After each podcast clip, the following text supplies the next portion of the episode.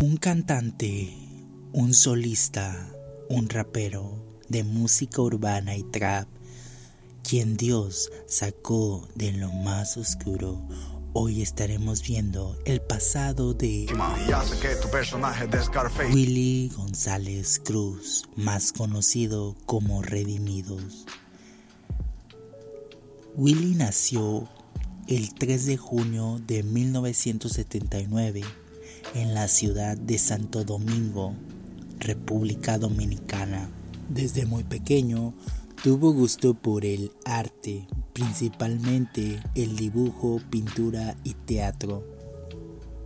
A la edad de doce años tuvo gusto por la música del género rap. Esta fue su música preferida en ese tiempo. Este género lo llevó a influenciarse entre las cosas negativas. A la edad de diecisiete años, él llegó a las drogas. En esa época se volvió adicto a la mayoría del tiempo a consumir sustancias negativas para su vida.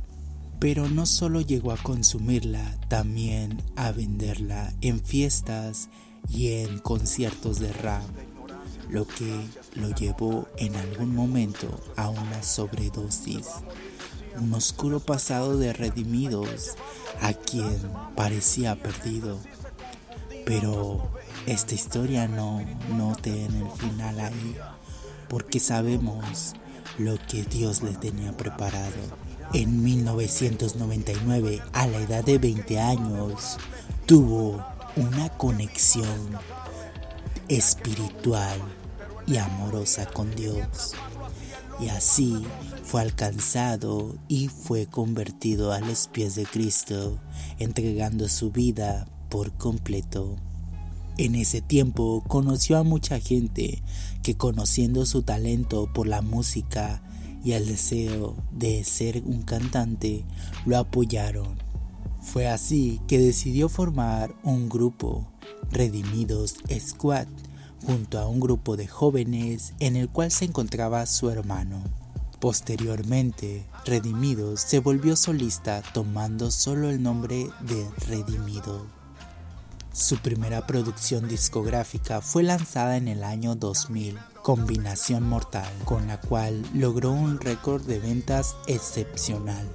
Aunque tuvo un pequeño noviazgo con Lily Goodman, no sería hasta el siete de enero del dos mil cinco que conocería al amor de su vida. Los planes de Dios ya estaban perfectos, así que Dalisa Contreras fue quien contrajo matrimonio con Redimi dos, una licenciada en administración de empresas y apasionada por la música.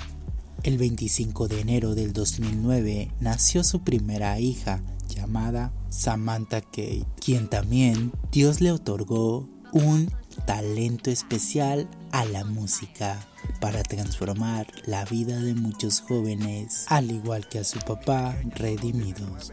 Actualmente siguen llegando los éxitos a la vida de Redimi dos. Lo más impresionante es que él sigue enamorado de Dios y esto lo ha llevado a transformar muchas vidas. Es conmovedor saber que alguien que se encontraba perdido y mal influenciado por la música terminó en las drogas, pero fue ahí donde Dios lo levantó, donde Dios le habló y le mostró el camino correcto.